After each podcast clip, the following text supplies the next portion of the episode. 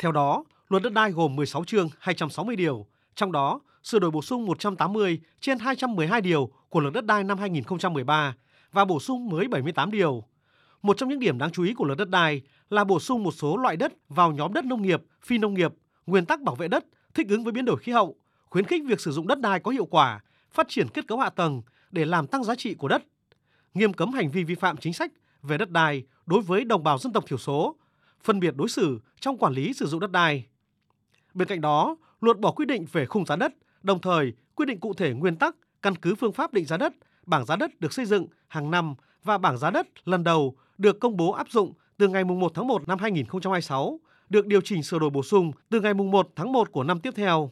Còn luật các tổ chức tín dụng gồm 15 chương, 210 điều, hoàn thiện các quy định về nâng cao yêu cầu quản trị điều hành, hạn chế lạm dụng quyền cổ đông lớn, quyền quản trị điều hành để thao túng hoạt động của các tổ chức tín dụng, luật hóa một số quy định về nợ xấu, xử lý tài sản đảm bảo của khoản nợ xấu, có hiệu lực thi hành từ ngày 1 tháng 7 năm 2024.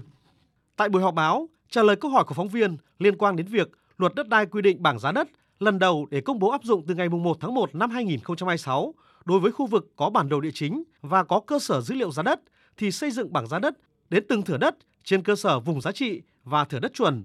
Tuy nhiên, cơ sở dữ liệu đầu vào để xây dựng giá đất chuẩn hiện nay rất mỏng và rất khó có thể áp dụng được ngay. Vậy bất cập này có được khắc phục trong năm 2025 để đến năm 2026 có thể áp dụng khung giá đất mới. Ông Lê Minh Ngân, Thứ trưởng Bộ Tài nguyên và Môi trường cho biết, luật đất đai sửa đổi quy định cụ thể nguyên tắc, căn cứ, phương pháp định giá đất, quy định bảng giá đất được xây dựng hàng năm và bảng giá đất lần đầu được công bố áp dụng từ ngày 1 tháng 1 năm 2026, được điều chỉnh sửa đổi bổ sung bảng giá đất từ ngày 1 tháng 1 của năm tiếp theo. Việc xây dựng bảng giá đất theo vùng giá trị, thửa đất chuẩn đối với khu vực có bản đồ địa chính số và cơ sở dữ liệu giá đất. Theo ông Lê Minh Ngân, cơ quan soạn thảo đã cân nhắc thời điểm bảng giá đất được công bố lần đầu và áp dụng vào đầu năm 2026 để có đủ thời gian xây dựng cơ sở dữ liệu về đất đai, đảm bảo các điều kiện để xây dựng bảng giá đất. Và để chuẩn bị một cách chú đáo kỹ lưỡng, đảm bảo các cái yêu cầu của cái bảng giá đất có hiệu lực mùng 1 tháng 1 2026 thì trong cái khoản 4 này có nói một câu là bảng giá đất là xác định theo loại đất, khu vực vị trí. Tất nhiên trong đó là những cái khu vực mà đã có bản đồ địa chính, có cơ sở dữ liệu về giá đất thì bảng giá đất đã xác định đến thửa đất và theo vùng giá trị theo thửa đất chuẩn. Và nếu như những địa phương nào mà có cơ sở dữ liệu về giá đất, có bản đồ địa chính số và có đầy đủ thì áp dụng luôn cái khoản 4 điều 160 là lúc mà đã xây dựng bảng giá đất trên cơ sở dữ liệu giá đất đến tầng thửa đất có thửa đất chuẩn và vùng giá trị được điều chỉnh bổ sung sửa đổi kịp thời thì được là sử dụng bảng giá đất để áp dụng giá đất cụ thể. Liên quan đến việc luật đất đai mới có quy định mở rộng việc cấp giấy chứng nhận quyền sử dụng đất đối với đất không có giấy tờ trước ngày 1 tháng 7 năm 2014, trong đó quy định có giấy xác nhận của Ủy ban nhân dân cấp xã về thửa đất không có tranh chấp. Vậy điều này liệu có dẫn đến tiêu cực? Ông Lê Minh Ngân cho biết thêm. Quá trình cấp giấy chứng nhận quyền sử dụng đất và nhất là đối với các trường hợp mà không có cái giấy tờ về quyền sử dụng đất thì việc căn cứ vào cái thực tế sử dụng đất và cái lịch sử quản lý đất đai của địa phương là điều hết sức quan trọng. Bởi vì chúng ta phải khẳng định một điều rằng là khi cấp giấy cho người dân mà để xảy ra tranh chấp, lại để xảy ra cái việc phức tạp hơn thì lại càng nên hơn ai hết, chỉ có những cán bộ trực tiếp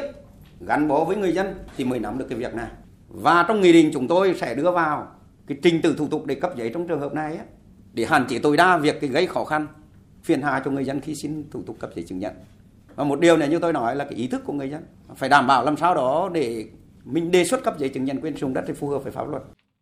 Liên quan đến quy định mới, khi luật các tổ chức tín dụng có hiệu lực thì các nhà đầu tư nước ngoài dần dần sẽ trở thành những cổ đông lớn nhất tại các ngân hàng của Việt Nam. Điều này có ảnh hưởng đến chủ quyền tiền tệ quốc gia hay không và ngân hàng nhà nước có chuẩn bị gì để hạn chế tác động nếu có? Ông Đoàn Thái Sơn, Phó Thống đốc Ngân hàng Nhà nước cho biết. Cái chuyện đó, chúng ta cũng không quá lo ngại. Với mức sở từ giới hạn sở hữu phần này thì chúng ta biết là cái tỷ lệ thông qua các quyết quan trọng tại đại hội đồng cổ đông chẳng hạn là cơ quan quan trọng nhất của ngân hàng cổ phần, thì với mức sở hữu tối đa là 3% thì không đủ để chi phối ra quyết định. Và thứ hai là các cái giới hạn khác thì vẫn áp dụng, còn riêng một nhà riêng lẻ thì vẫn có cái giới hạn. Tương ứng là cổ đông cá nhân, cổ đông tổ chức là năm 10 15 và tối đa là 20%